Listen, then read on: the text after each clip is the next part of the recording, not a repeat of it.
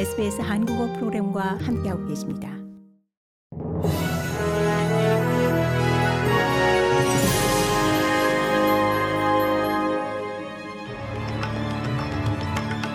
(2023년 1월 19일) 목요일 오전에 SBS 한국어 간추린 주요 뉴스입니다. 퀸즐랜드주 브리즈번 서부의 타라 마을에서 총격 사건이 발생한 후 4명의 10대 소년들이 체포됐습니다. 사상자는 나오지 않았습니다.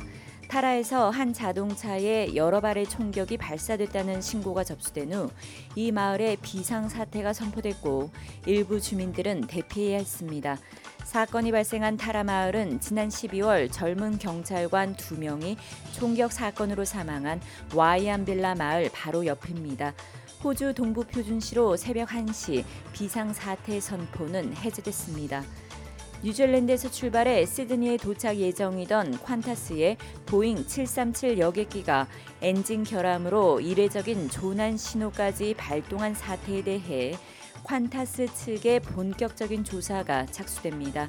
어제 오후 오클랜드를 출발해 시드니로 향하던 콴타스 소속 보잉 737 여객기는 엔진 두 개 중 한 개가 작동되지 않자 이 착륙 예정 시각 1시간 전 타스만 해협 상공에서 구난 신호를 보냈습니다.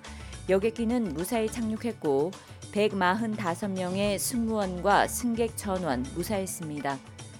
지난해 서호주주에서 원주민 10대 소년 캐시우스 터비를 살해한 혐의를 받는 21세 남성이 퍼스 법원에 출두했습니다. 잭 스티븐 제임스 브럴리는 지난해 10월 방과 후 집으로 돌아가던 15세 터비 군에게 이 쇠막대기를 휘둘러 사망에 이르게 한 혐의로 기소됐습니다. 브럴리는 살인 혐의 외에도 당시 터비와 함께 있었던 13세 소년에게 신체적 위해를 가한 데 대한 폭행죄와 이 소년의 목발을 훔친 데 대한 절도의 두 가지 혐의가 추가된 상태입니다. 우크라이나 키이우 외곽에 헬기가 추락해 헬기에 탑승한 내무장관 등 14명이 숨지고 25명이 다쳤습니다.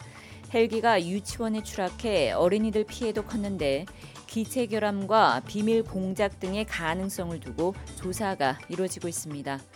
고국에서는 수천억 대 배임과 횡령 혐의 등을 받는 김성태 전 쌍방울 회장의 구속 여부가 이르면 오늘 저녁 결정됩니다. 김 전 회장 측은 영장 심사를 포기한다고 밝혔습니다. 한편 더불어민주당 이재명 대표는 대장동 의혹과 관련한 검찰 소환 통보에 오는 28일 출석할 예정이라고 밝혔습니다. 디펜딩 챔피언 라파엘 나달이 호주 오픈 테니스 대회 남자 단식 2회전에서 탈락했습니다. 나달은 18일 호주 멜번 로드 레이버 아레나에서 열린 대회 사흘째 남자 단식 2회전에서 미국의 맥켄지 맥도널드에게 0대 3으로 완패, 조기 탈락했습니다. 이로써 지난해에 이은 2연패의 꿈도 사라졌습니다.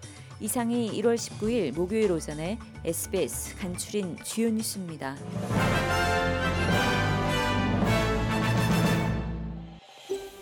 더 많은 이야기가 궁금하신가요? 애플 포드캐스트, 구글 포드캐스트, 스포티파이 또는 여러분의 포드캐스트를 통해 만나보세요.